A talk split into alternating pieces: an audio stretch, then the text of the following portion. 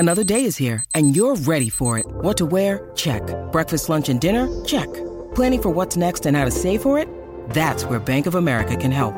For your financial to-dos, Bank of America has experts ready to help get you closer to your goals. Get started at one of our local financial centers or 24/7 in our mobile banking app. Find a location near you at bankofamerica.com/talktous.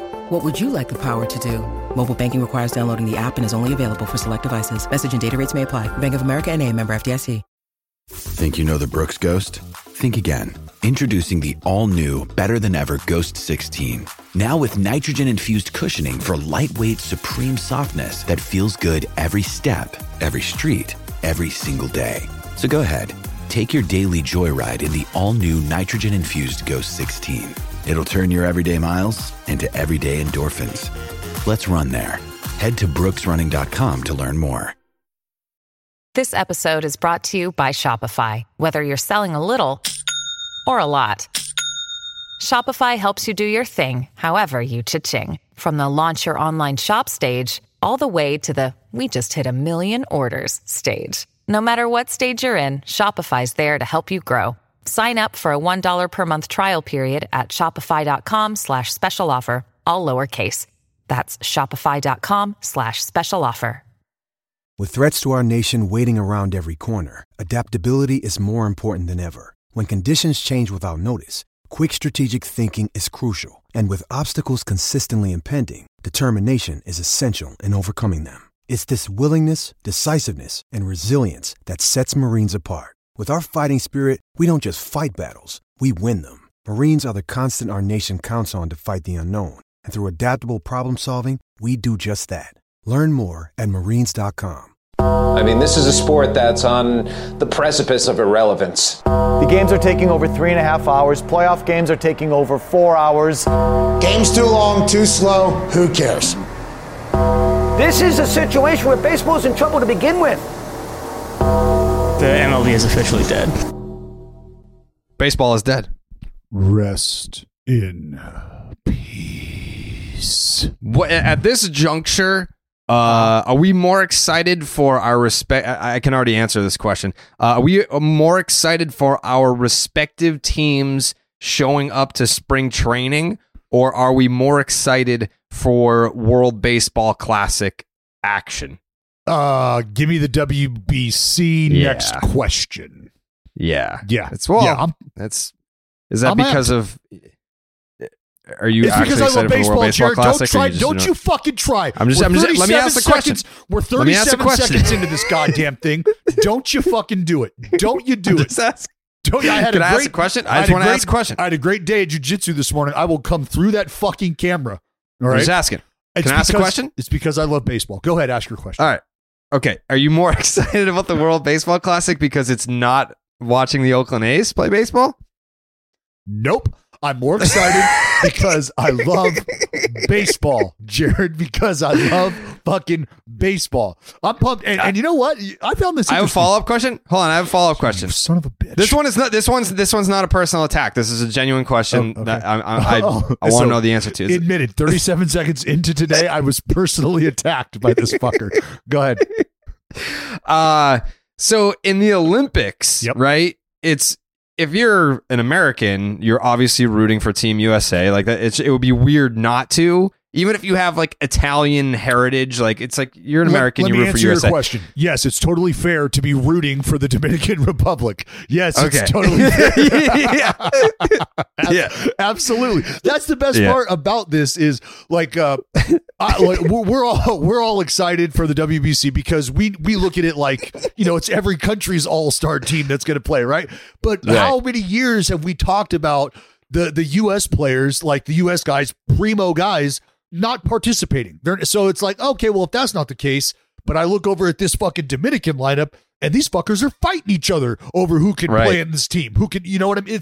And I've always talked about on our podcast, the immense sense of pride that comes along with playing for your country.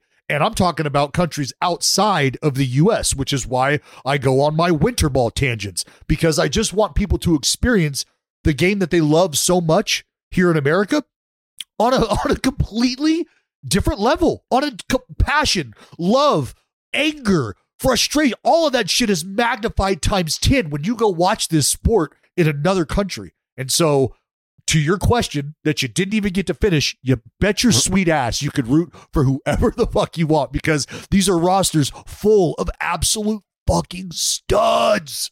Yeah, I feel there. People are going to gatekeep, though. I already know that. Like I've already posted like Dominican and Puerto Rican World Baseball Classic anecdotes and gotten replies being like, bro, what about Team USA? You're fucking American. Blah, blah, blah. I'm like, it's not the Olympics. No. It's not the Olympics. It's the World Baseball Classic. Totally different tournament.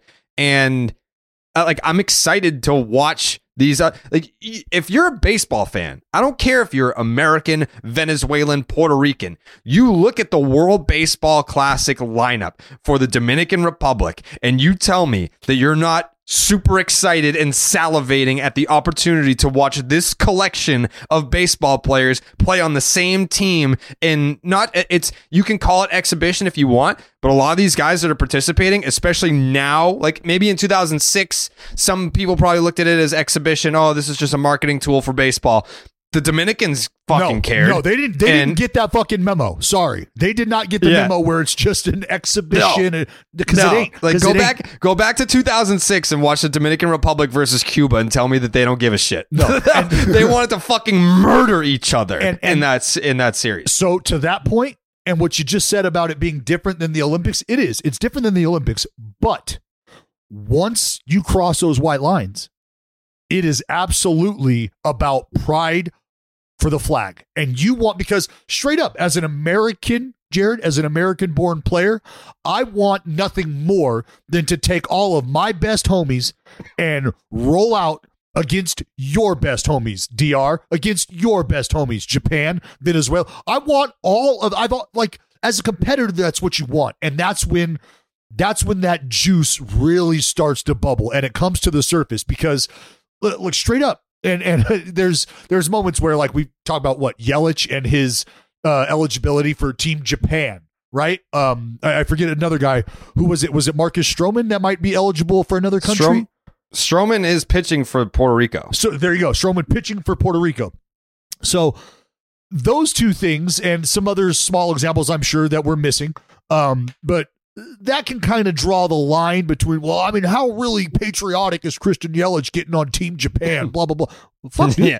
I don't know. Maybe he's super jazzed, like his grandfather and the relationship, like, who knows? But ultimately, when it's your flag against another flag, that pride, like, that's what you're playing for, right? It's not about the clicks. It's not about the YouTube channel away from the field. It's not about any of that. It's about being able to walk into your clubhouse when the season starts and have those bragging rights over your best friends, over the guy who's playing shortstop for you, over the closer from a different country. Just being able to kind of talk that shit and rib your boys about it and know that, you know what, 3 years from now, we're going to get you, you sons of bitches. We're going to get you. Like, yeah. And you have that. So I have always been all in on the WBC. Yeah. I mean, how do you feel about, like, in the example of a Marcus Stroman, he pitched for Team USA and now he's pitching for Puerto Rico. Is that like that's, see, some people will probably look at that and be like, oh, he's betraying his country. But I look at it as what? if you're a free agent, and it's like, Puerto Rico has been the runner-up every single year. It's like, okay, I've got some Puerto Rican heritage. I pitched for Team USA. That was fucking awesome. But I've got Puerto Rican heritage. Now I can go over here and maybe be the guy that helps them get over the hump when they've never won this thing before. Like, that would be fucking cool, too. Well, not only that, but think about the experience, right? Think about the experience Christian Yelich may have should he suit up for Team Japan, preparing for a game with a solely Japanese-based culture in his clubhouse, right? That's the clubhouse he's going to be joining, is how they prepare. And so just those experiences, those aren't available to you every day. Those aren't available to you every 3 years. Who knows when those opportunities come along? So for Marcus Stroman, the opportunity to go over into a vibrant and rich cultural clubhouse that is the Puerto Rican clubhouse. Music pumping, dancing, singing, food all over the fucking place. I'm telling you right now, everybody's mom, grandma, or wife is bringing something to the ballpark for them, and they're bringing that into the clubhouse. And it's just, it's those experiences are things that you never, ever get the opportunity or rarely get the opportunity to enjoy. So that's another aspect that the eligibility provides these players. Why would you not want to take advantage of that if you could, especially if you're a dude like Stroh, who is trying to, I mean, he has got the cup of life tilted straight up and has taken every fucking drop that he can out of that thing. And I love that. So this opportunity, fuck man, cash it in. Enjoy it. Yeah. Just to clarify, I'm not just rooting for the Dominican Republic. No, you said it. You're getting the DR flag tattooed on your neck before first pitch. Well, I'd be lying to you if I told you you hadn't thought about it. I have a custom Carabas Dominican Republic World Baseball Classic jersey from 2006. Like when I was in high school, I was a junior walking around with a fucking Dominican World Baseball Classic jersey with, I told you when I was in high school, like I just did this when I went to Red Sox Fan Fest. And they had me like ask the players like, oh, what was your swag back in high school? And they're like, oh, I did like the wrist tape and the Oakleys, and they didn't run it. But Trevor Story was like, why? What did you rock? And I was like, when I was a senior playing JV, I had wristband. I went on eBay and bought iron-on Dominican flag patches, and I ironed them onto my Franklin 6-inch wristbands because that's what Manny and David had. They rolled their wristbands up to their forearms and they had the Dominican flag on it. And I was like, that's what I'm going to do. So I'm just a white kid from Saugus getting in the batter's box to take a peek at three down the middle and head back. But I was doing it repping the fucking DR. So I'm sure they appreciate that. Yeah. I mean, Jared, what the fuck? You don't walk your way off the island, Jared. You don't walk your way off the island. Dude, I know the struggle. You got to swing. I know the struggle. So that's... that was my swag back in the day, but I do have I want to say I have an Ortiz Dominican jersey and I have a Carabas Dominican jersey. And I think I have a Willie Mo Pena Dominican t-shirt. And then I still have the picture of it. It's me right around the time of senior prom because I am just like brown, like cooked from being in the tanning bed. And I'm wearing a black hoodie in gold writing. It says Dominican King on it. Oh, I mean, that I don't even know what to say to that. I don't just appreciate where I've come from. Oh God, you would have gotten your ass beat so bad. Why? Where? So bad. You try and fuck with me. See what happens. I'm a made man in the Dominican Republic. Oh God! I'm gonna find this picture right now. Please do. Please do. The fact that you sought out a tanning bed. Oh, I'm from Saugus, dude. That's all we did. And the wristband. There's the wristband. Is that the prom photo with her behind you? No, this is not. This is literally in math class. Oh. But there's my Dominican wristband with my 2X hoodie that says Dominican Republic King on it. Oh, God. Yeah. That's bad. Mm-hmm. That's bad. Yeah. I told you when I used to do Barstool Radio, I would tell these stories about like high school and whatever else. And people would be like, he's fucking lying. He's making shit up. No, that's real. That's real, dude. I believe that you wanted to be. You're secretly, closetedly, you are bitter that you're not Manny and Poppy's love child. That they didn't spawn you. If you think about it, and I know that this is Pedro in there. This sounds delusional, right? But and I'm gonna ask Jay Hay about this in a second because he actually has like an unbiased opinion on this. Actually, you know what? I might ask Jake first. Why don't I have an unbiased opinion? Realistically speaking, Like, if you look at those pictures from high school, okay, maybe a little bit delusional. But today, you're going to tell me that I'm not a made man in the Dominican Republic after doing a show with David Ortiz?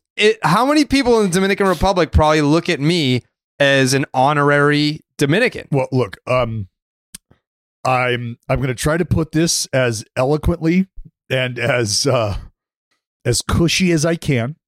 Mm-hmm. There was an obvious occurrence, an unfortunate occurrence that happened a couple years ago with a conceivably made man in the Dominican Republic, and that did not prevent him from being in the crosshairs of evil, if you will, and so that's what happens when you're a made man, though. People want you. That's what happens. I hesitate to throw the made man label out there for your white ass. That's part of it. Also, I could go back, and this is another true story. I don't know that the pictures are posted anywhere on the internet, but I know that they're on my old digital camera from high school. But someone, I still to this day don't know who did it. Someone vandalized my car, my 96 Chevy Cavalier, vandalized it, and they wrote in, like, it was like wash offable paint, but they wrote "You're not Dominican" on my car. See, was it a people were pissed. People were pissed. They were like, all right, dude, we like you're not Dominican. Who's laughing now? As an honorary Dominican, that's that's just the truth. Oh. It was the long game. You show me the 23andMe and we'll talk. All right. Give me the ancestry.com results and we'll talk. I mean, I'm not saying that there's any like actual heritage there, but I mean, it's almost like, I mean, you guys don't watch wrestling, but like Sami Zayn.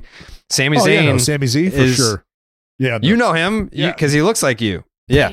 Sami Zayn, he's in the bloodline. They're all Samoan, but they welcomed him in as an honorary Uso. And Uso means brother. Yes, it does. That's me. That's me as it pertains to the Dominicans. So all that to say, I am not just rooting for the Dominican team. I'm rooting. If it's exciting, I'm gonna get behind it. But you know, I just don't want to be shoehorned into only getting excited when Team USA does something.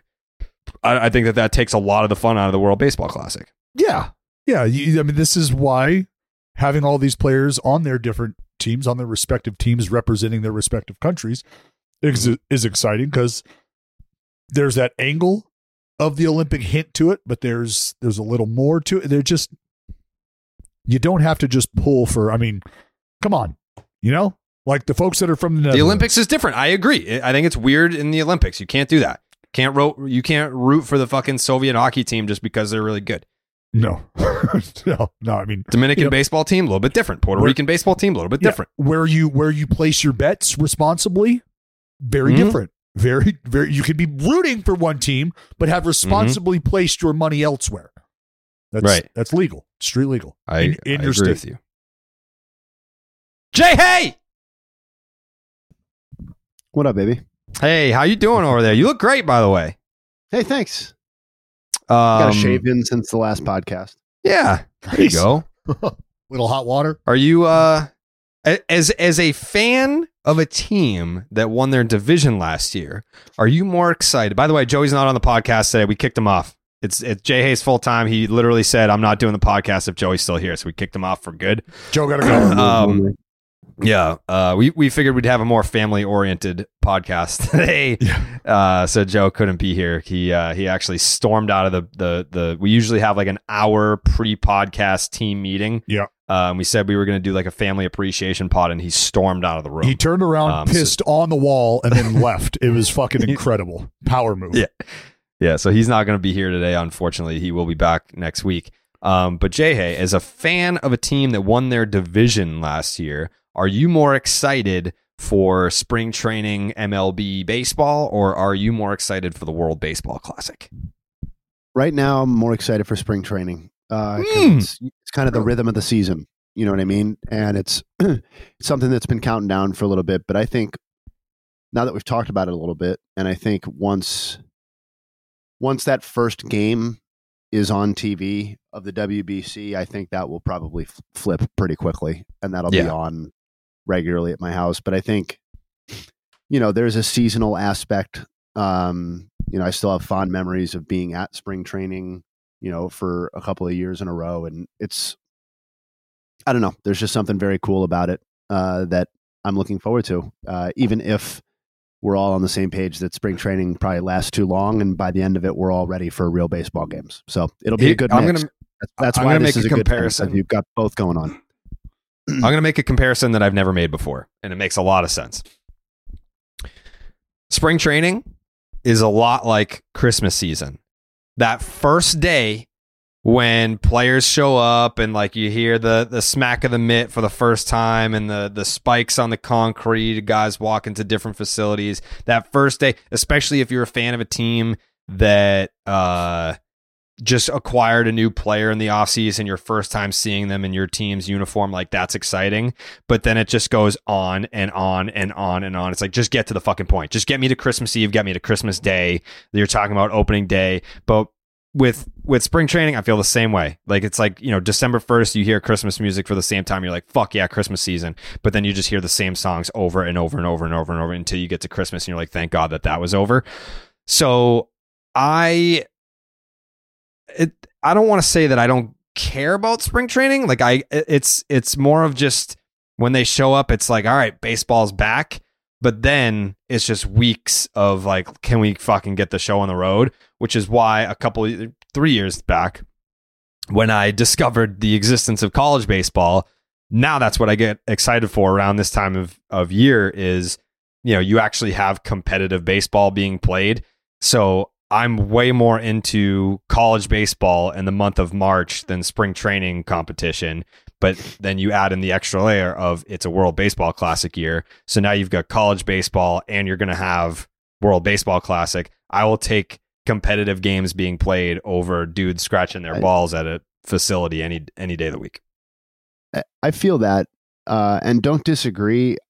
All I'm saying really is that, so like, the executive who used to run Baseball Tonight would always talk about like how we needed to get the sounds of spring training through to the viewers and not just show highlights and talk, but you needed, as you said, you needed to hear the crack of the bat, like actual the crack of the bat. Like let's get that into the show background. Let's get the pop of the mitt. And like, I'm not saying that I'm going to be tuning into spring training games every day and like watching games every day, but I like it as a background hum throughout February and March. And again, I'm ready for it to be over by the time, you know, mid-March rolls around, or mid to late March. But I will enjoy the exhibition that is the World Baseball Classic. I'm sure there will be individual moments that are going to be like really magical and that really hopefully capture the nation's attention. But I'm personally just ready for that slow hum to be in my background again with the returns and the sounds of spring training. And that slow hum is a great way to describe, I guess, phase one, or how I would look at phase one of spring training. And because as a player, you know that, you know, the first couple weeks, this is what you're going to be doing. Then the last couple of weeks, this is what you're going to be doing. And then you break it down even smaller, right? Through this week, I do this. Through this week, I do this. Through this week, I do this. And it's a constant ramping up of. And as fans, I know fans understand that. And I think sometimes the excitement kind of gets us over our skis as fans. And we're like, all right, like you said, let's get this thing going. Well, players feel the same way. We want this shit to be over too, right after about 2.5-3 weeks, it feels like, because you feel like, all right, I'm ready, body's ready, my lower back pain is gone from being in cleats and yada yada yada, like we're good to go. So I think if fans maybe at some point in time just tried to figure out a way that they could compartmentalize or section off spring training, that might help them get through the like, fuck, let's go period where inevitably we all find. But because you know spring training is about working on things that weren't great last year, trying to shore up some things. And if you can think about it in that respect as a fan, kind of move it along with that slow hum of Jay Hayes background noise, then I think by the time that first pitch that's thrown that really matters, you're just as amped up and ready to go as the players are. Yeah, and I'm a dork, so I like to read all like the news blurbs that come out of spring training about guys' velocities and you know, scouting reports that might be a little bit different than they were last year, and this guy's playing a new position, or this here's the depth chart for this team, and like part of that's just baseball nerddom, part of that's, you know, I like fantasy baseball as well, so it's like the return of that sort of daily rhythm is, you know, it might only be 15 minutes a day, but it's still fun. No, it's that's and that's the cool thing. Look, think about the way the game is going and all of the. I don't want to get into the weeds on this, but I'm just going to say it: the game is going to look differently next year and feel differently than it has in a long time, I think. And I don't know how long that will last, and maybe I'm wrong. But I just think that overall, visually, we're going to look at it and have moments where we're like, well, why isn't he over? Oh, shit, that's right. Because you can't. But why did he? Oh, that's right. Because, and it's just, you're going to be reminding yourself of that. And then who knows if, you know, the base enlargement for whatever reason gives guys confidence that they're closer to second base now. And they're like, yeah, fuck it. You know what? That extra 16th of an inch, that was the difference between me being a fucking 30 bad guy or not. But now I'm going to let it fly. If that creates more, then hey, sweet. But yeah, it's gonna be fun. The ramp up is what's exciting. You know what else is gonna be fun, Dallas? Slamming Blue Moons in the middle of a fucking desert, watching spring training games. Yeah. When are we going? Do we know yet? Do we have dates confirmed? We don't have dates confirmed. Okay. Well, we're gonna be doing Arizona. I'm going to be doing Fort Myers because I had one experience of doing spring training in Florida and said, that's enough for me.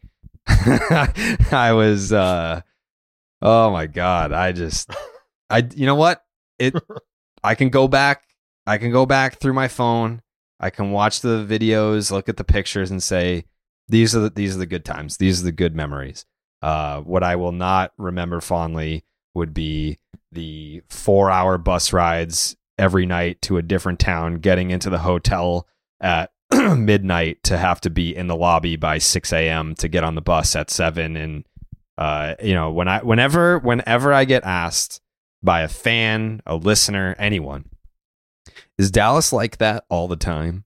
I always refer back to the Florida spring training Spikes Up tour in 2019 when every night, we're fucking bussing 4 hours to the next town, getting in at 12:30, 1 o'clock, gotta go to sleep, turn around, wake up, be in the lobby so you can get on the bus because we gotta be at the next facility at 7 a.m. the next day.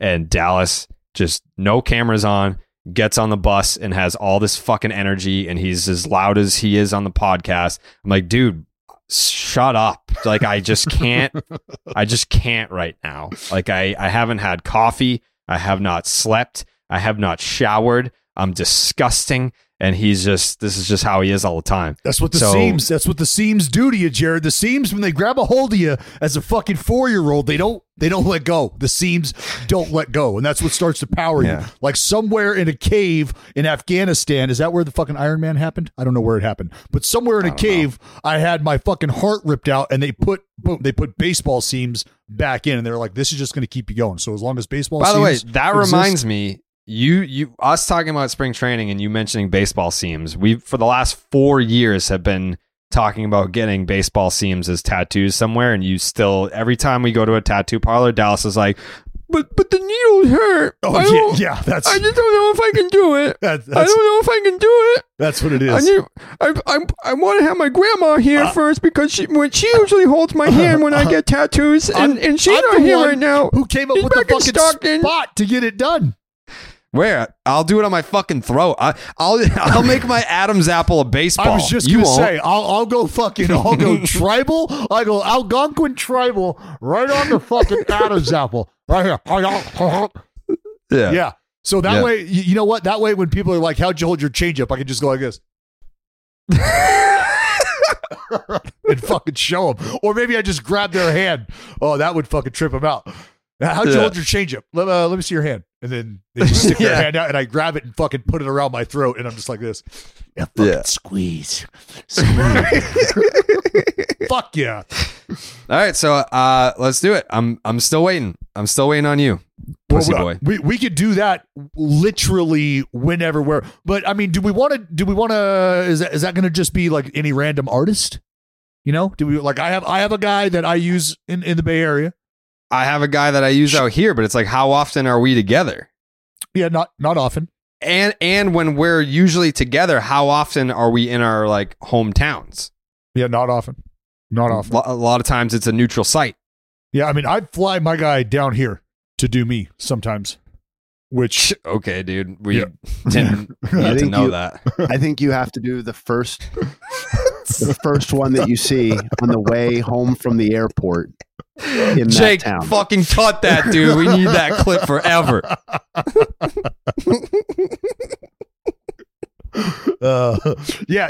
Jay, just some fucking dirty. You know what? No, why don't we just go down Skid Row and see if there's somebody that's got a working fucking needle and not one of those needles, but I know a great place in San Francisco. Plenty of needles there. Safe injection sites. Is that what you're referring to?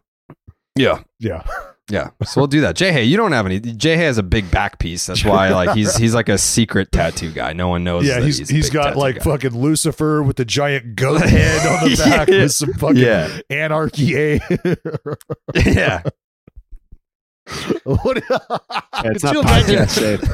My tats aren't podcast safe. No. Dude, Jay takes his pants off. He's just got a bandolier of skulls around his waist. yeah. Like a severed goat head. Blood's going down his kneecap. Dude, what the fuck? He's into some shit. He's got a headless chicken around his inner thigh. Like, where do you think the nugs come from, baby? whoa, guy. Oh, you get every undeserving Hall of Famer tattooed somewhere on me. That's why it's so painful. Yeah, it's like his back is like the Stanley Cup, but for the Hall of Fame. Yeah. He just etches new names every year. Everybody who doesn't hit the WAR standard for the Hall of Fame goes right on the back.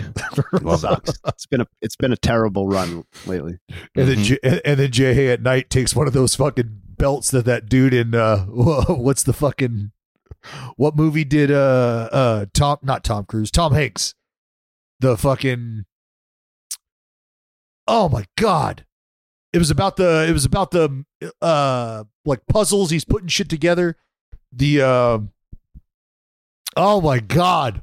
Roasted. What is the high guy talking about? I don't know, dude. But it's the fucking movie. But anyway, there's a scene in this movie where this guy's just beating the shit out of himself with this like whip thing. Sounds like Liar Liar with Jim Carrey. No, it's oh my God. Why can't I? Whatever, it'll come back to me. It definitely won't. I guarantee you it won't. Yeah, but you know what's going to come back to you? Blue Moon. Yeah. Trades, free agency, roster cuts. Baseball season feels so far away, but excitement is already building. Blue Moon gives you a dose of ballpark nostalgia without even being at the park. In fact, Blue Moon was born in a ballpark at the Sandlot Brewery in Denver, Colorado. Its bold flavor, bright explosion of color, and an iconic orange slice ritual guarantees a one-of-a-kind beer experience year-round. We're going to be drinking some Blue Moons on the Spikes Up 2.0 tour coming to Arizona. I don't know what you have going on, Dallas, but I'm planning on just doing like a weekend in Miami for some WBC, because I know they're also doing in Arizona, but the DR Puerto Rico is in Miami, correct? Yeah, I believe so. Yeah, I mean, I'm not missing that, even if I have to like front the bill and just go. Like I don't want to. Not that I'll have a wife and kids by the next time WBC comes around, but I want to see this version of the Dominican team live in person. Like I maybe it's just like the Dominican blood coursing through my veins, and maybe I have some bias to me, but I don't think I'll ever see a better collection of baseball talent on the field at the same time, playing for the same team. Well, not only playing for the same team, but seeing those two teams on the field at the same time. That's a whole lot of talent. A whole lot. I mean, the only comparison that I can think of is before the 1999 All-Star game when they had all those guys in the field at the same time. but they were all like between the ages of 50 and 75. So it's not like they were about to strap it on. These dudes, you get to actually see these guys play baseball. So I'm going to be down there. Jay, hey, you're more than welcome to join. Jake as well. From it's a refreshing flavor with Valencia orange peel for a subtle sweetness and hints of coriander. Blue Moon Belgian style wheat ale is a one-of-a-kind beer that's made brighter. It's carefully crafted and full-flavored with refreshing notes and a smooth, creamy finish. Why strike out with the same old beer when you can get something that's one-of-a-kind, best served with a signature orange garnish to showcase its beautiful hazy color? A beer this good only comes around once in a blue moon, but you can enjoy it all off-season long. Make winter weather feel like spring training. Blue Moon Belgian style wheat ale is a one-of-a-kind every time. The Da Vinci Code. That's fucking Nick Cage, you asshole. Tom Hanks. Right? Excuse me? You asshole? No, it's not Nick Cage. Well, what am I thinking? I don't know, you asshole. Sell me some more Blue Moon, though. Hold on. We're coming back to this conversation. Get Blue Moon delivered by visiting get.bluemoonbeer.com/rocket to see your delivery options. That is get.bluemoonbeer.com/rocket. Blue Moon, made brighter. Celebrate responsibly. Blue Moon Brewing Company, Golden, Colorado Ale. Hey, it's Kaylee Cuoco for Priceline. Ready to go to your happy place for a happy price? Well, why didn't you say so? Just download the Priceline app right now and save up to 60% on hotels. So whether it's Cousin Kevin's Kazoo Concert in Kansas City, go Kevin, or Becky's Bachelorette Bash in Bermuda, you never have to miss a trip ever again. So download the Priceline app today. Your savings are waiting. Go to your happy place for a happy price. Go to your happy price, Priceline. What's the Nick Cage movie where he's stealing stuff from the museum and shit? That's National Treasure. Oh, okay. Yeah, the Da Vinci Code is definitely Tom Hanks, and the sequel to that is Angels and Demons, I believe. But there's a scene in the Da Vinci Code where one of the dudes, I don't know if he's a priest or whatever he is, been a while, but he's like a masochist, and he just starts at night. He beats the shit out of himself, punishment or what, I don't know. That's what Jay Hay does to all the undeserving names in the Hall of Fame on his back. That's why he tattoos them. Is then at night he goes to bed and just whips them, just beats the shit out of himself. I've never seen the Da Vinci Code. No? It's like a 3-hour piece. Yeah, no. I have not watched The Irishman just because it's of how long it is. But ironically, my favorite movie is Titanic. Titanic? Mm-hmm. I don't know if I've caught that one. Are you doing that on purpose? Yeah, we were talking about it on Name Redacted, and Tyler, who's 24, has never seen it, and he pronounces it Titanic. Titanic. Yeah, you gotta whip him into shape. I've been trying. Aren't they re-releasing that in the theaters? They are. Are you serious? Yeah, it's the 25th anniversary. Oh yeah, wow. They want to put it in the theaters again because it didn't make enough money. Like maybe it'll catch on this time. No, yeah, Tyler, that guy you're talking about should go see it. Yeah, I mean he has talk about a text that you couldn't send a few years ago. I have a dinner tomorrow night, and we usually do Name Redacted at night, and because he is a associate producer at the Sports Hub. And he said, actually, we can do it during the day because I got COVID. And I said, perfect, that's awesome. That's super convenient for my schedule. Wow.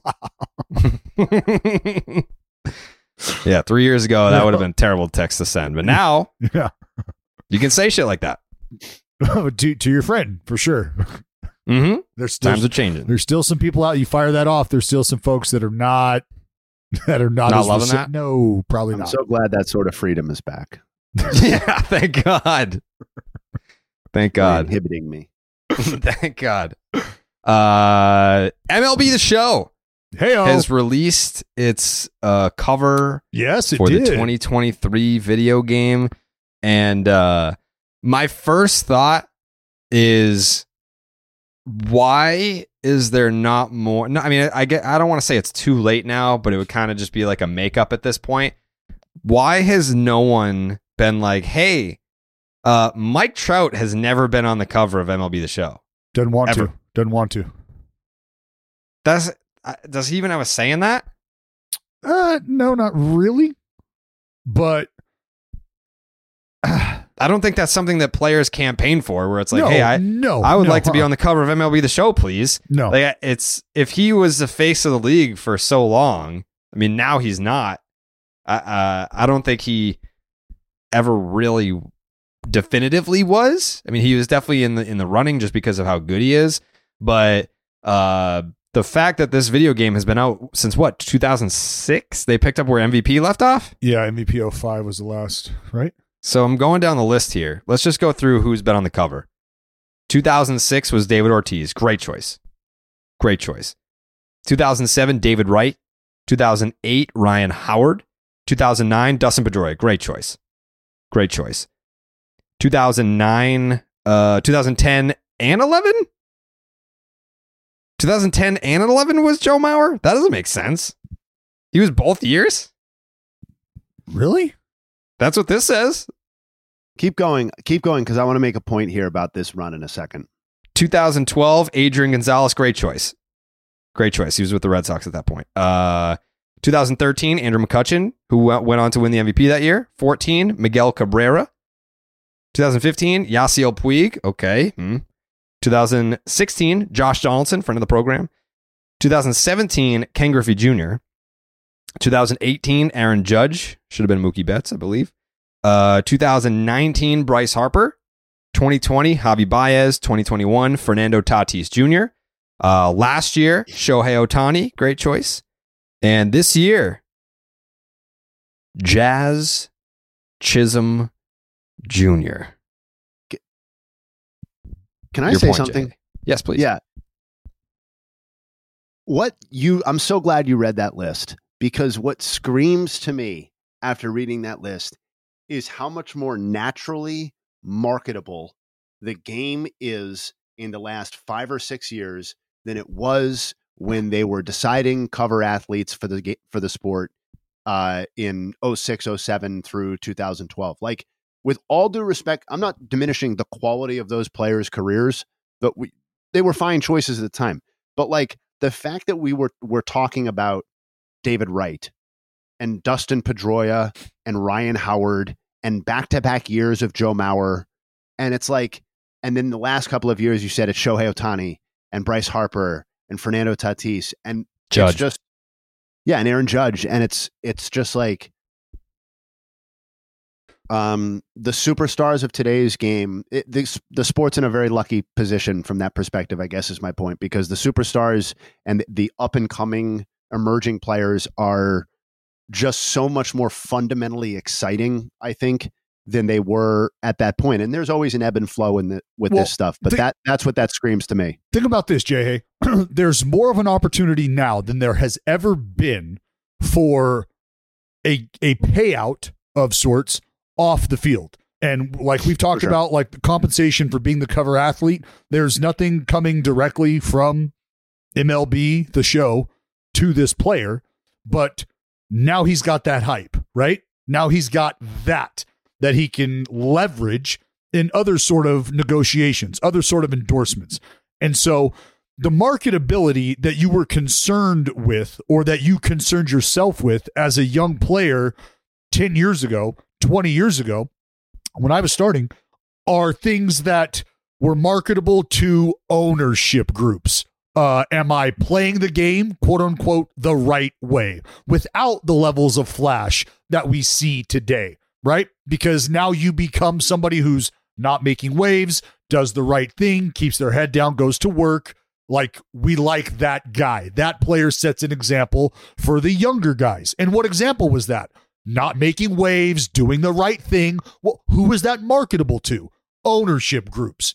Now, if you don't cash in readily with the ownership group, that doesn't mean that you're not going to cash out in other avenues. So the potential there is not what it was back then. So for a guy like Jazz Chisholm Jr., the things that will come his way because of this now are things that wasn't gonna happen 10, 15 years ago, if that makes sense. So now, yeah.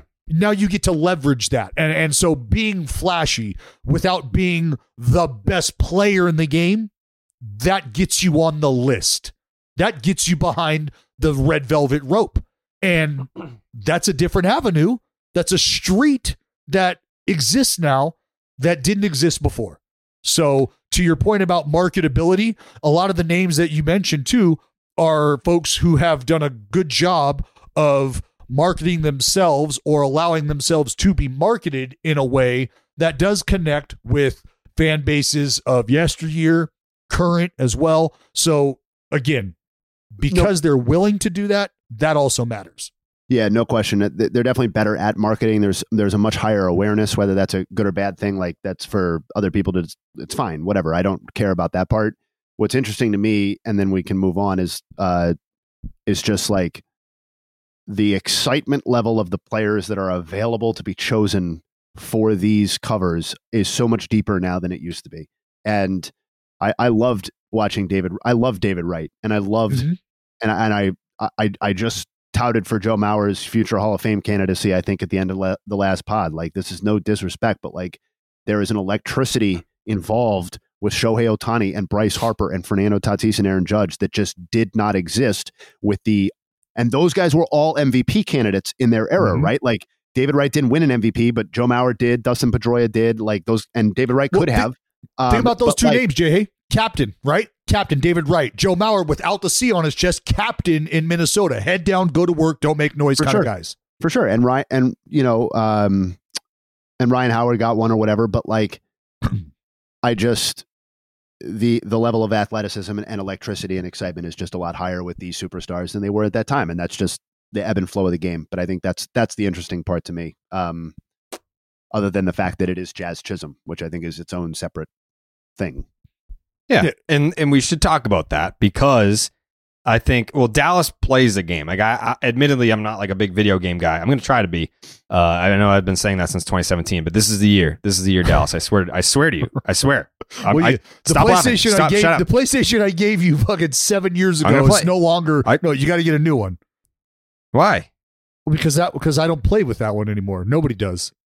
What is it? A PS4? Yeah. What do I need? A PS4 with the. Yeah, you need a 5. Okay. Well, I mean, you can cross. All right, I'll get a PS5. You can, generational. There's no generational platforming, I don't think. Okay, I'll get a PS5, and I'm gonna play a show. Yeah. But I, for whatever reason, I don't know. I guess I just appreciate what you guys are talking about, like what comes with being the guy that's on the cover of the premier MLB baseball game. Mm-hmm. Like, I'm into that. I enjoy the discussion. So when I see that it's Jazz Chisholm, first reaction is, did not expect that. I love the idea, though. Like, I love that, you know, you don't have to be like, every time it's like, all right, well, who's the face of baseball? Like, who is the guy that we need to, like, if you were to have, send the face of baseball to Letterman or Fallon or the Kimmel show, like, who we send, and that's who should be on the cover of the game.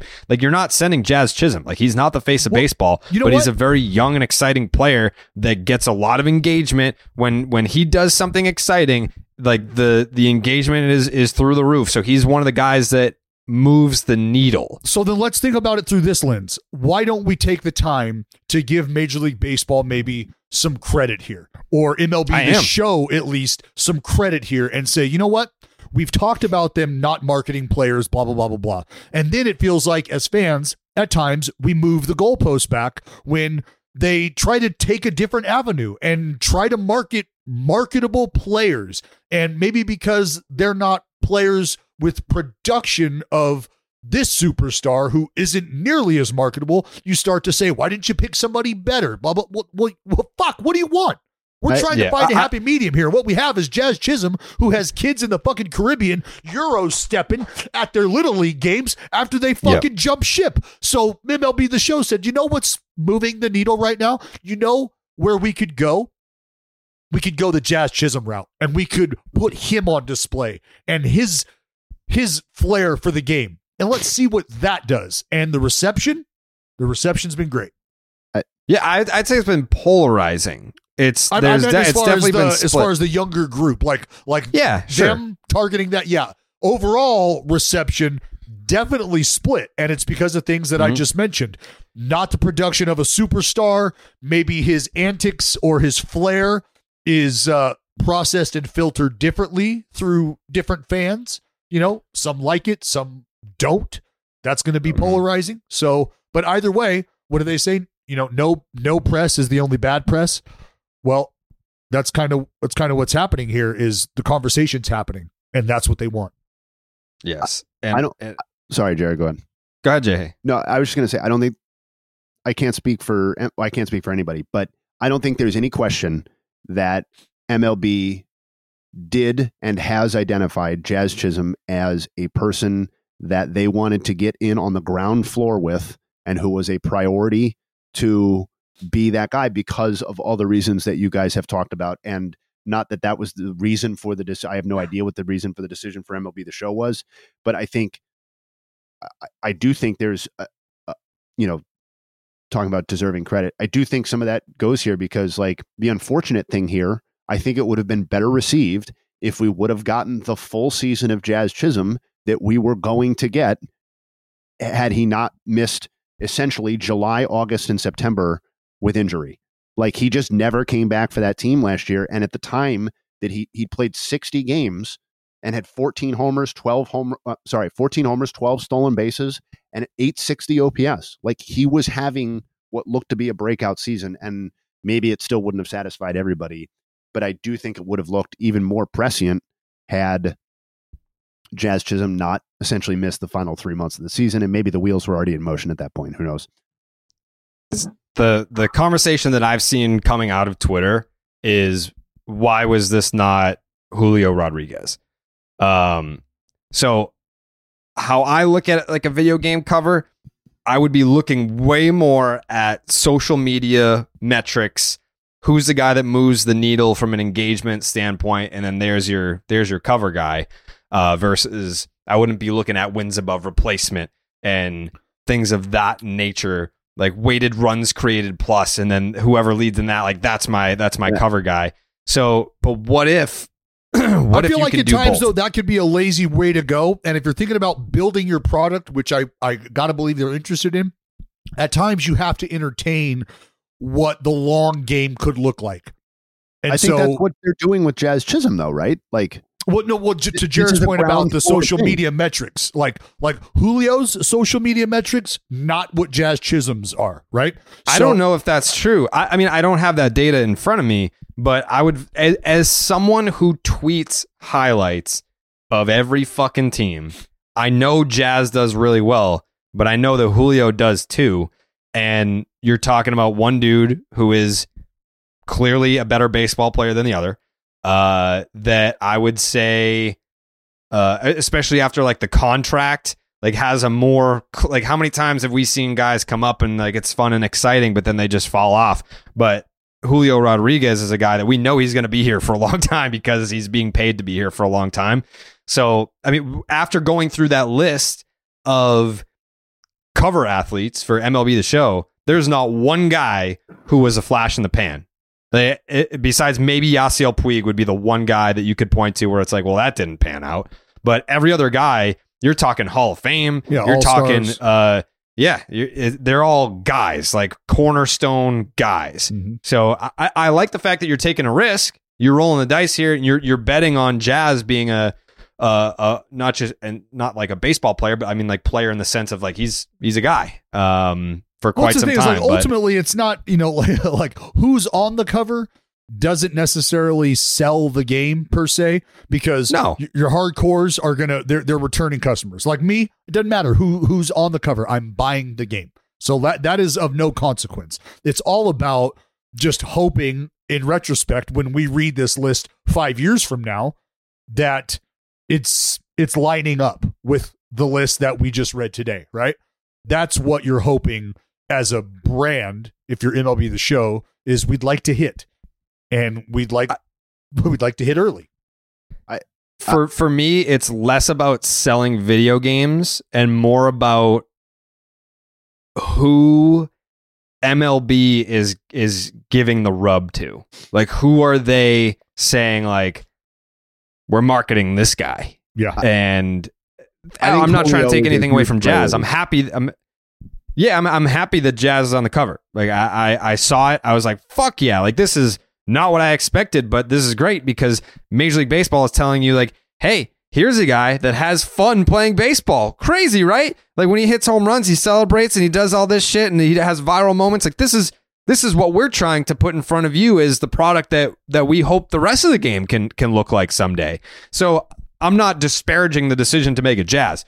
What I am saying is that a guy like Julio Rodriguez was probably the safer bet. Like, if you're trying to put a guy on a pedestal that, again, I'm going to make a wrestling comparison. If you're going to make a guy your champion, mm-hmm. and you think that he's going to be a future Hall of Famer, he's going to be a guy that's a major name in your sport for the next 10 to 15 years, the safer bet was Julio Rodriguez. But that's not to say that he won't be on the cover next year. I mean, he's got plenty of time to be on the cover.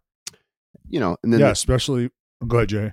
No, I was just going to say, like, and then there's also, like, the, you know, the devil's advocate point there, where if you know Julio is going to be a star and we're not worried about that, and that's going to solve itself, well, then maybe we put Jazz on the cover, give this a little boost, because this is a guy we believe in also, whoever we means, and maybe that juices his star a little bit, and then we've got two instead of one, right?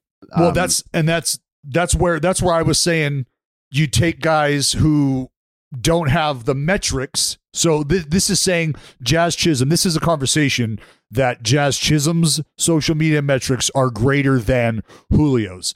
So the production is what we're talking about in that conversation. The production of Julio and Jazz are very different, right?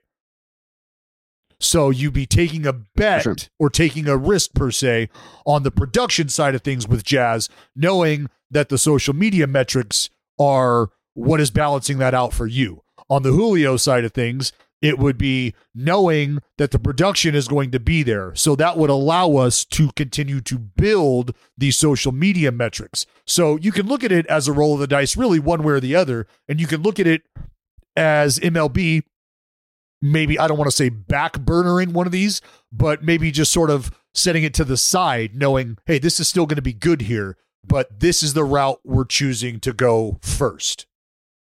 Yeah, and I think it's a good bet either way.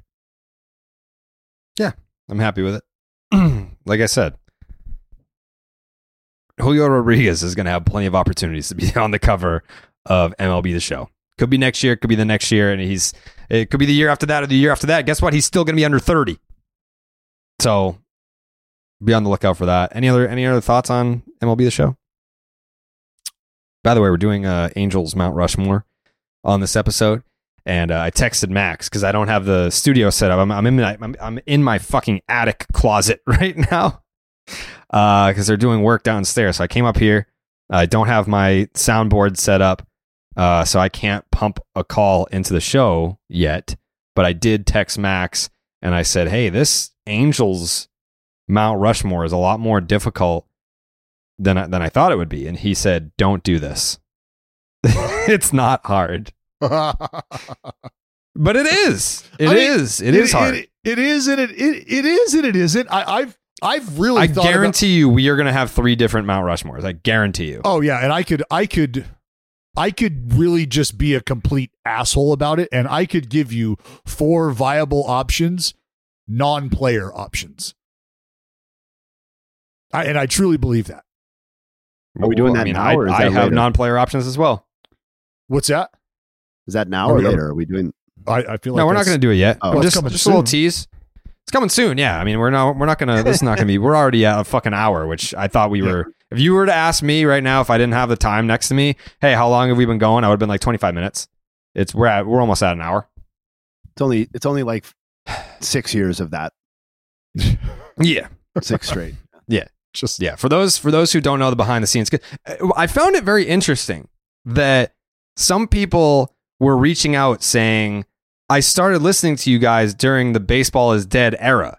So a lot of people are that obviously they knew we probably came from Starting Nine, but a lot of people listening were like, yeah, like, who is this Jay guy? Like, I didn't know. And they're going back and discovering the old episodes, which is great. I mean, like, that's great that they're going back and listening to those. But I was surprised at how many people listen to the show only as Baseball is Dead. I I would have thought everyone, at least 99% of our listeners were carryovers from Starting Nine. I was very surprised to see that we had It's better that they're going back and listening to new episodes than saying this guy sucks. That's true. Yeah.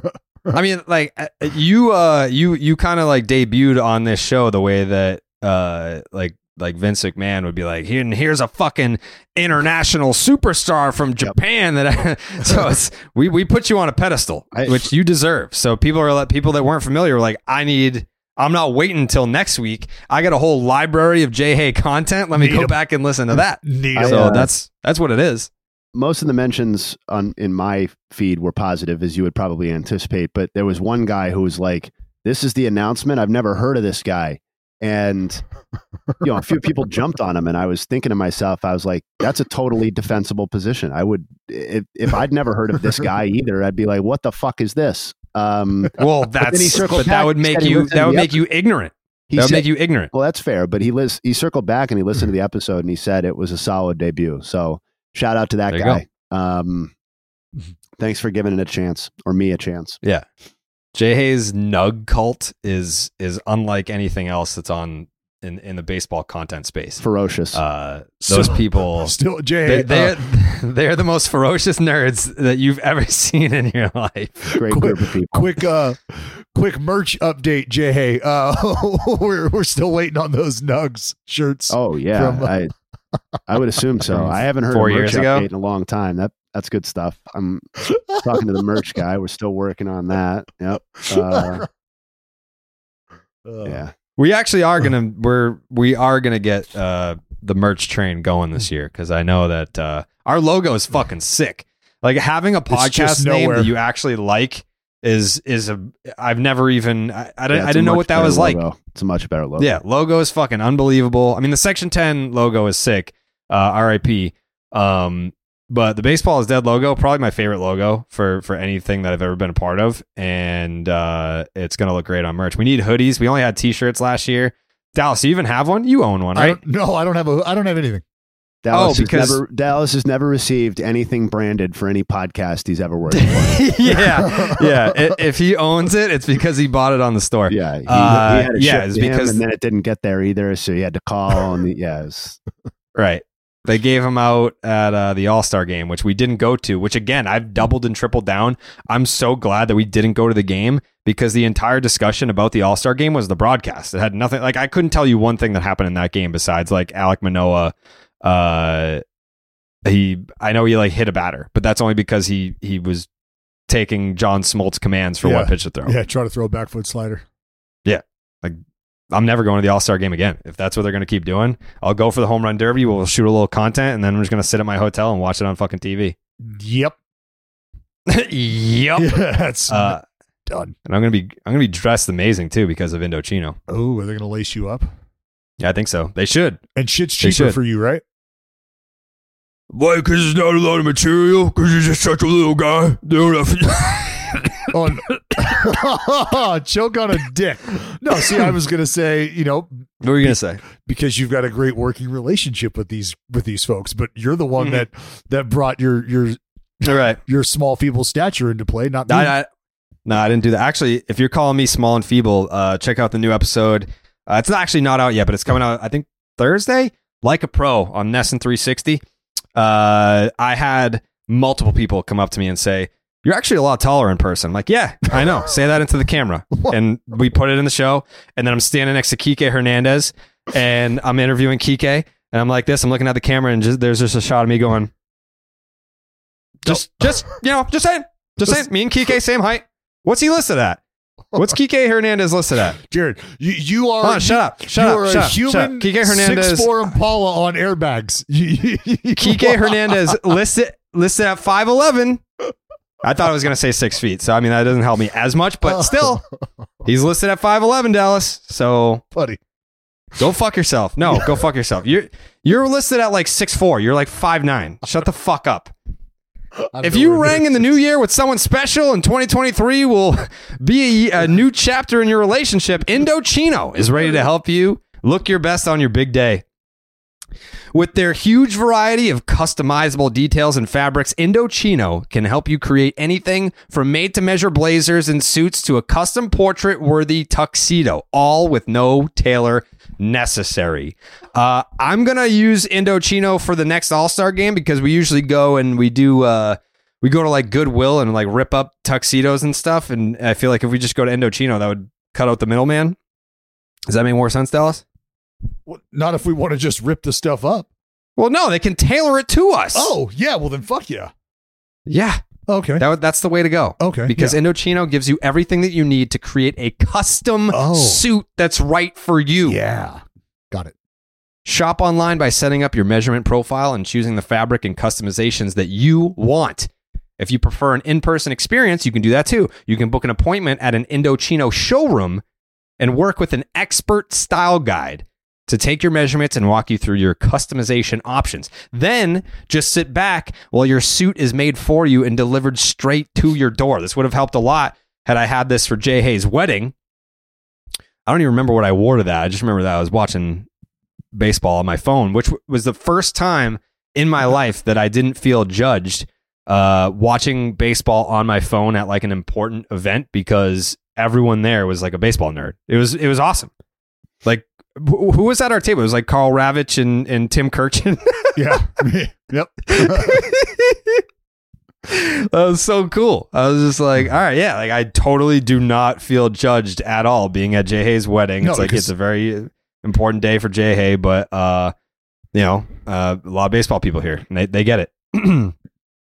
Design a look that suits you perfectly from the fabric to the cut. Suits start at just $499 and premium fitted shirts start at $89. You can fine tune every detail, lapels, monograms, and more. If you're ringing in 2023 with wedding bells ahead, start planning your custom look with Indochino. Go to Indochino and use the promo code DEAD, D-E-A-D, to get 10% off any purchase of $399 or more. That is INDOCHINO.com, promo code DEAD. Mother's Day is around the corner. Find the perfect gift for the mom in your life with a stunning piece of jewelry from Blue Nile. From timeless pearls to dazzling gemstones, Blue Nile has something she'll adore. Need it fast? Most items can ship overnight. Plus, enjoy guaranteed free shipping and returns. Don't miss our special Mother's Day deals. Save big on the season's most beautiful trends. For a limited time, get up to 50% off by going to BlueNile.com. That's BlueNile.com. Really quick, because I mean, it's not like a huge... I mean, it sucks, but it's worthy to be noted, because I know a lot of people, when I tweeted it last night as a reactionary tweet, we're finding out for the first time that YouTube TV has dropped MLB Network.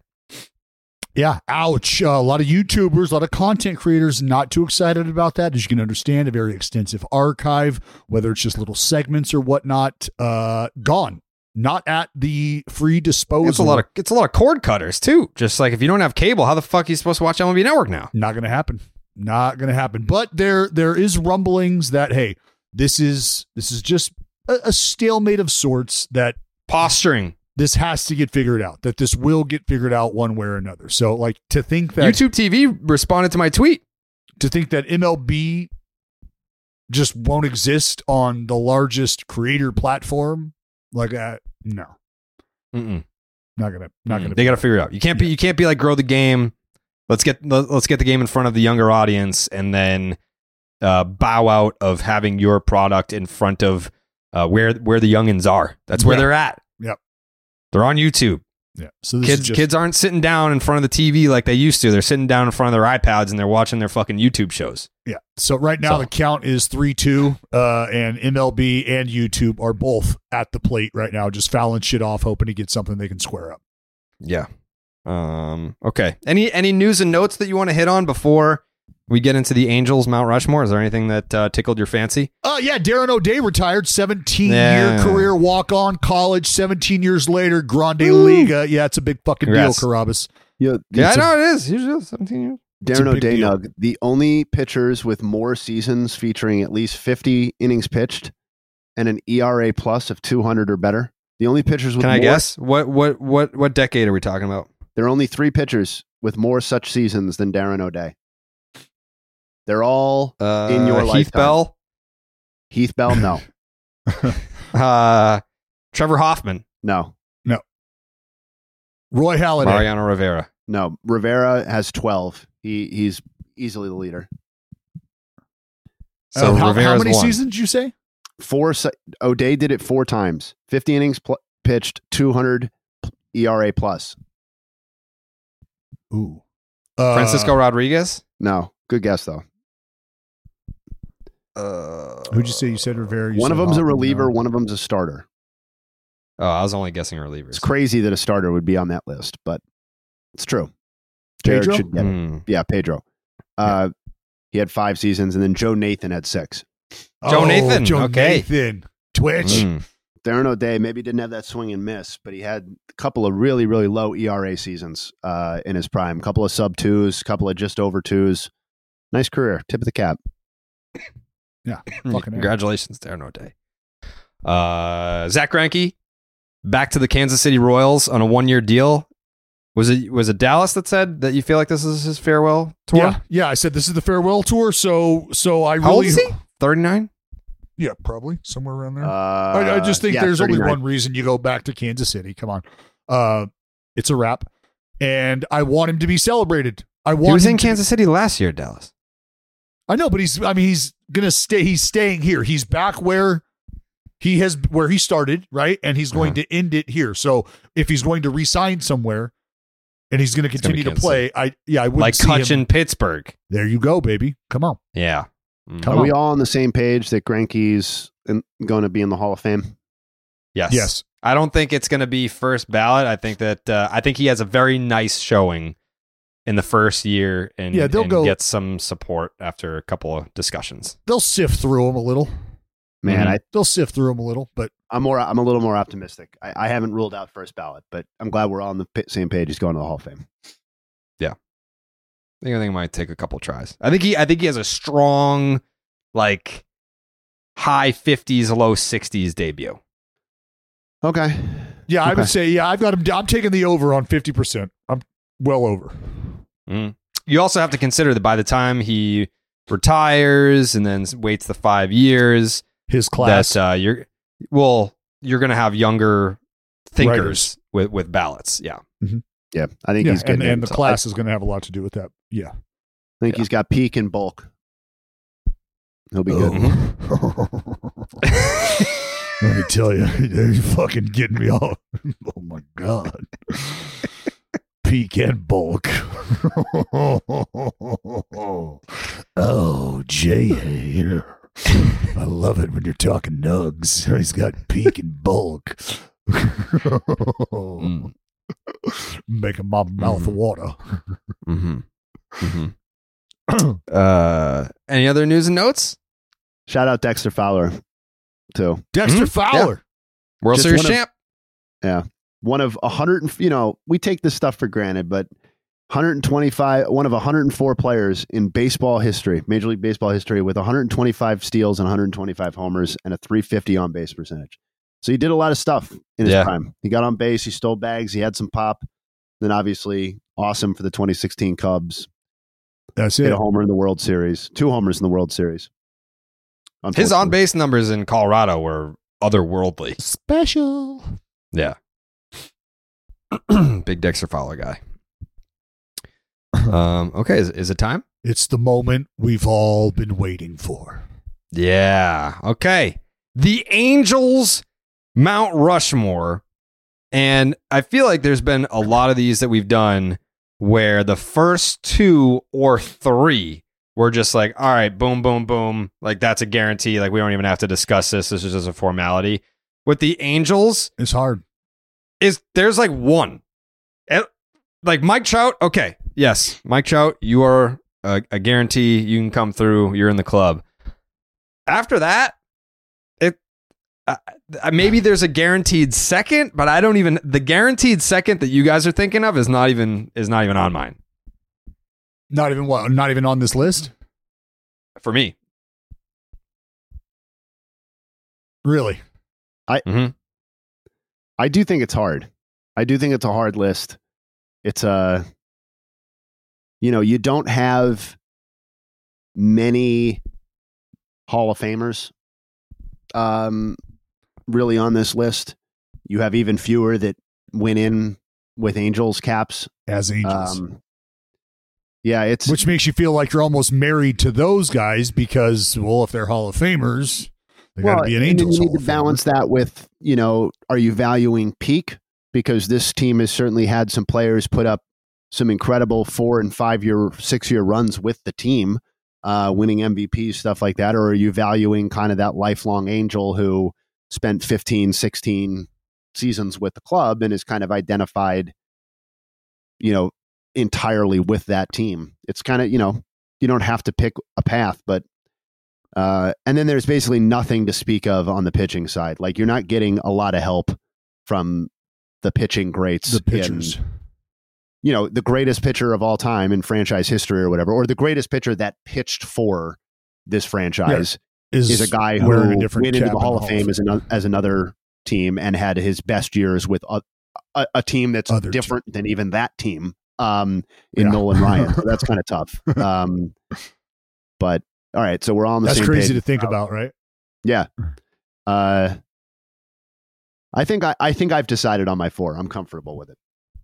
Ooh. Okay. Would you like to start? No, you guys start. Why don't we just did you put yours in a specific order? No, but I've got Trout. Why don't we just go 1, 1, and 1, 1? We'll just go. Well, we only have three to talk about. Yeah. Yeah. All right. So, Jay, hey, you're second. I did put Shohei on. I did as well. Oh shit! Really? Mm-hmm. Yeah. Mm-hmm. I think if you are the single highest wattage star in the sport, I think if you transcend what was previously known as the standards for greatness in the sport, if you do things that we've never seen on the field, and not only that, but he's got the accolades already. I mean, he won an MVP. He did one season where he finished 4th in the Cy Young and 2nd in the MVP. I think the peak is so outstanding that it fits on this list. I leaned peak. That was ultimately the way I went with these other spots, or 2 of the 3 other spots, but Shohei's on my list for sure. Wow. I didn't have either one of you. I didn't have either one of you going Shohei. I felt like you were just going to, for out of spite, just pick somebody else. Might be a tough one. I love how Dallas is like the Shohei. But I think it's a if you leave Shohei off, because let's just say hypothetically, which is a likely scenario, Shohei's last year with the Angels, or his last half season with the Angels, is in 2023. Because of the peak, even if it is a 3-year peak, it's enough. Yeah. Based on what he did versus in addition to based on what other guys have done in that uniform. So Dallas, you didn't have him? No, I mean, I would throw Shohei up there. Oh, okay. Yeah. Okay. You weren't expecting support. Was not expecting your support. I mean, I could feel you kind of laying the groundwork for it. But I didn't think that it was just going to be a readily like, yep, boom, done. All right. Boom, done. All right, so generally on the same page with Ohtani. I mean, it's the same theme with my next pick. Same rationale, basically. He didn't transform the game, but in terms of his peak, I put Vlad. Oh, but it was a lot of fun. It was a lot of fun. MVP. And I think the MVP is one thing. The fact that, you know, it wasn't just one year as an MVP. He was an MVP candidate for a large chunk of his time with the Angels, even if, you know, I know a lot of stats people would argue that his very best seasons actually came with the Expos. That's fine. He can be on the Expos Mount Rushmore too, but he got MVP votes in 5 straight seasons, finished in the top 3 different times with the team. And I think the part that put it over the top for me and really made me comfortable with Vlad is the fact that he went in with an Angels hat into the Hall of Fame. And I believe he was the first person to do that, if I'm not mistaken. And that to me means something when we're talking about fake Mount Rushmores. If he's going to rep the Angels in the Hall of Fame and was an MVP while he was there, then that's good enough for me. Yeah, I have a special place in my heart for Vlad. I think you guys kind of understand that. Just, you know, competing against the dude and watching him, you know, in awe. But the highlights of this dude, anytime we roll into town, like you just, he was just smack dab in the middle of everything going on. And just such a difficult dude to game plan for. And that's even with below average shit. Could you imagine guys with really good shit that were still having a tough time getting this guy out? I actually just did a thing at PSA, card grading company, and I got a Vlad Guerrero card auto. I had that graded, and it was, again, just out of this vein, like, because I have a lot of respect for the dude. I was awestruck by his physical attributes and his ability to perform. I also own the distinction of being able to walk Vladimir Guerrero, believe that or not. I threw pitches where even Vlad was like, no, I can't swing at that, dude. I'm not going to do that. So, but I got that card graded, but yeah, Vlad for me. Oh, you went Vlad as well. I did go Vlad as well. Okay. I did not go Vlad. Love Vlad. Huge fan. But I instead went Garrett Anderson. Garrett Anderson. Yes. So not a story, but just more of a note. Garrett Anderson, my dad's favorite baseball player when I was a kid. Like when we would go to Fenway and we would watch the Angels when they were in town, my dad would talk about Garrett Anderson on TV, and when we were watching him, like, this dude was like fucking Ken Griffey Jr. Like, he was that dude for my, he loved everything about his game. So maybe it's just all of that being beaten into my brain as a young child that Garrett Anderson is that dude. But as a guy, like, I needed a representative from the 2002 World Series team. Oh, this is so nice. A little soggy moment. It's my daddy's favorite player. I remember it now. Right? With Sharon Bowles, a three-time All-Star. All-Star game MVP.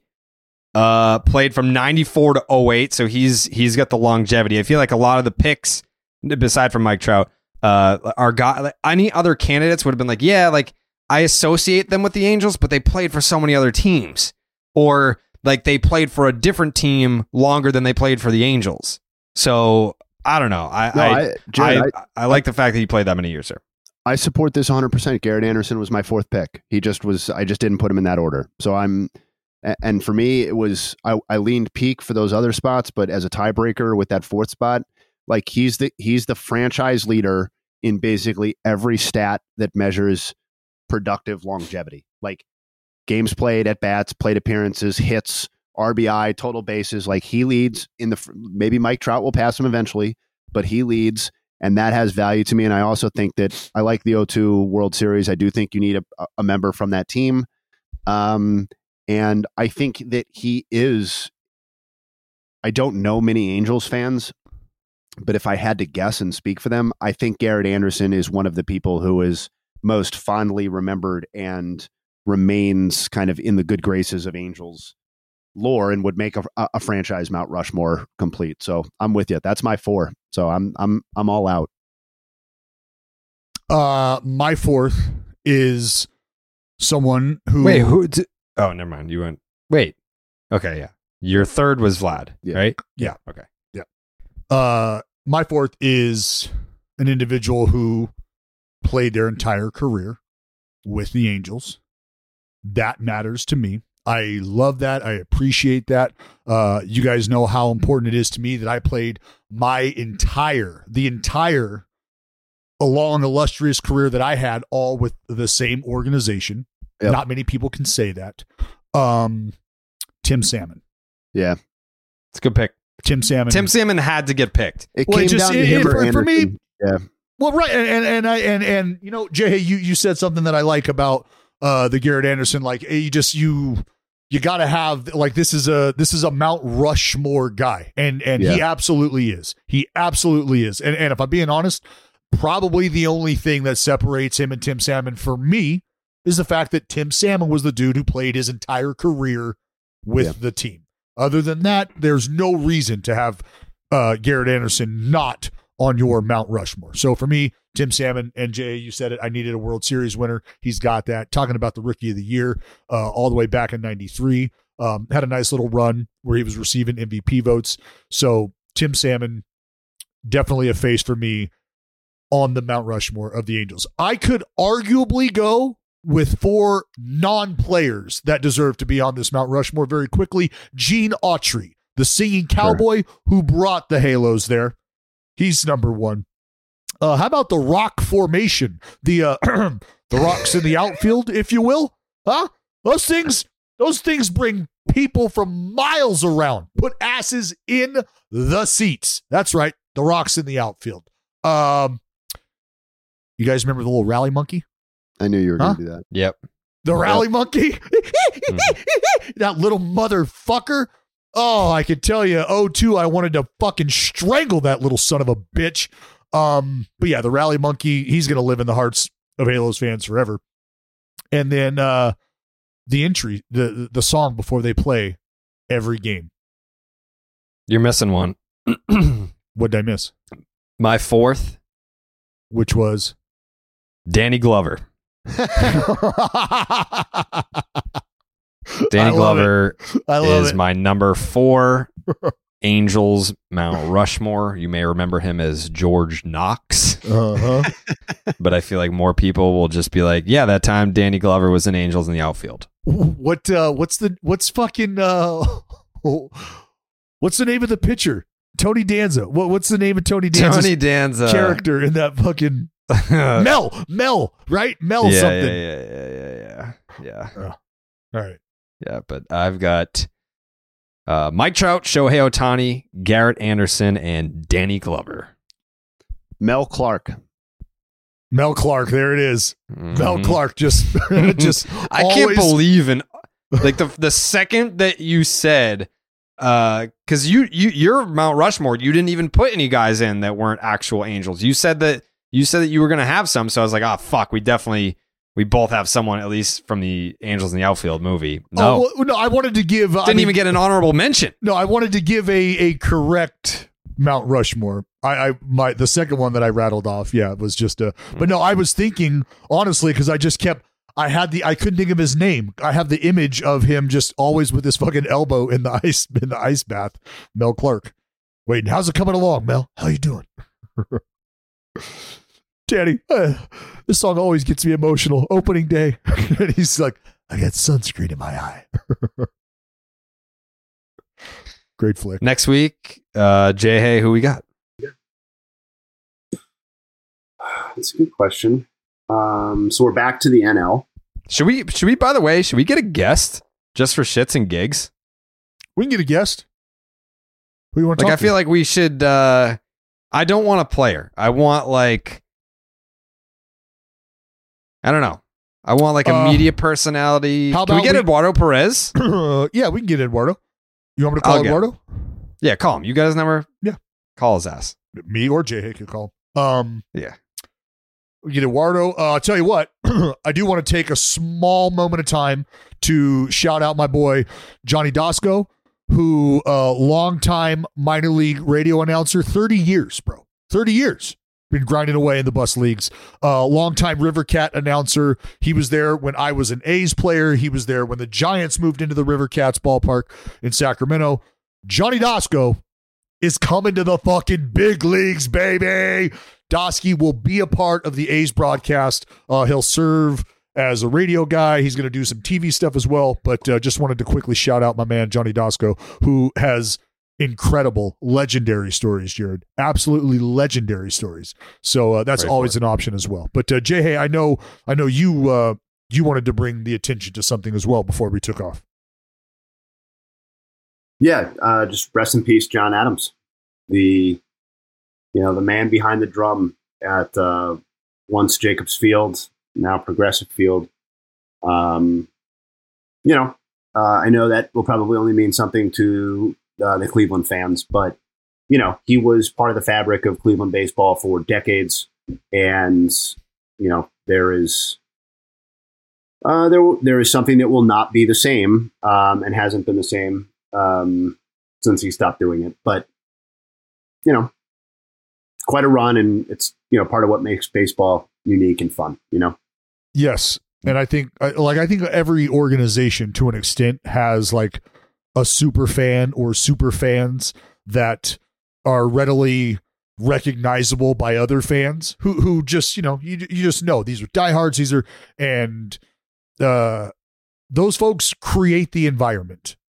Those folks allow the game to take on a different feel at times when maybe what you're seeing on the field isn't so exciting, or maybe they're adding to the incredible excitement that's unfolding on the field because they're beating the literal drum of your franchise for your franchise. And how fucking juiced do you get when that happens? Like, you've been there, Jared. People are losing their shit in Fenway. I mean, I don't know if the camera pans up to you sitting in your fucking ritzy seat in the Lexus Lounge or whatever the fuck you call that, because you've just completely turned your back on the rest of the blue collar folks who live and die with their team while you're enjoying prime rib and the kids are fucking starving. Maybe that camera shoots to you and your excitement gets those Fenway faithful who actually care about their team going, you know, and that just that permeates throughout baseball. So guys like John, like that matters. They matter. Yeah. Yep. I think he missed like 45 games total in like however many years, like forever. Decades of Cleveland baseball. He missed like 45 home games. Something crazy like that. All right. Shout out Chuck Finley. Shout out John Lackey. Shout out my man Weave. Yeah, Weave would have been a nice pick, but Darren, obviously, Nurse, you don't give a shit about your friends. I got Matt.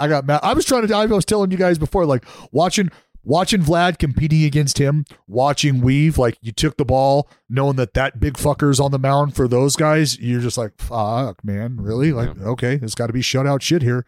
Or it was just 95 coming at you from fucking left field. Not fun. Mark K-Rod. Langston. Yeah, the dirty lefty. Half a decade straight of Gold Gloves. That's not bad. Mike Scioscia winning. Mike Scioscia winning his manager in franchise history. Yeah. Mike Scioscia. Yeah. I thought for sure that Mike Scioscia was going to end up on one of yours. I got love for Soch, but I you know, the players of those teams. I almost went Joe Maddon. Just for the Mohawk. Joe Maddon. I was going to say Joe Maddon pre-Mohawk or Joe Maddon Mohawk. Remember, like, if you're Mount Rushmore is a physical thing that exists. So if I want to look up at that thing and see Angel's greatness and legendary status, Joe Maddon with the Mohawk, which should be represented, but we don't know what that Mo looks like. Other than that, we don't. And that's why ultimately I didn't land there. Fair. In regards to the next Mount Rushmore, I like to try and keep the variety. You know, bounce around, not only bounce around leagues, but not do the same division back to back. You know, yeah. So I'm thinking it's time for the Nats Expos. Oh, whoa. Okay. Because we're getting down to it. I mean, there are some left, but we're kind of down to, like, I think there are like 10 left, something like that, 10, 11 left. Okay. So there's not. We didn't do the Nats before. Away. What's that? No, we did the Walter Johnson thing that you're thinking about. I think was with the Minnesota Twins. Remember, because they used to be the Washington Senators. Okay. And that's how we got into the conversation there. But This would just be the Nats and the Montreal Expos version, not the Washington Senate. Yeah. So Vlad Cakes, Zimmerman, and then next two? Yep. Will Javier Vasquez.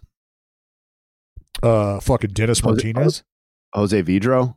Give me the fucking El Presidente, baby. Let's go. Marquise Grissom. Ron Hasse. Marquise Grissom. Fucking senior Floba shit. Dude, they were so good. Wow. 1994 World Series winners. They're not shit. Fucking Walker, I mean. We'll talk about them. All right. Have yourself a day. Wow. Without the ones like you, who work tirelessly to keep things running, everything would suddenly stop. Hospitals, factories, schools, and power plants, they all depend on you. No matter the weather, emergency, or time of day, you're the ones who get it done. At Grainger, we're here for you, with professional-grade industrial supplies. Count on real-time product availability and fast delivery. Call, click Grainger.com, or just stop by. Grainger, for the ones who get it done.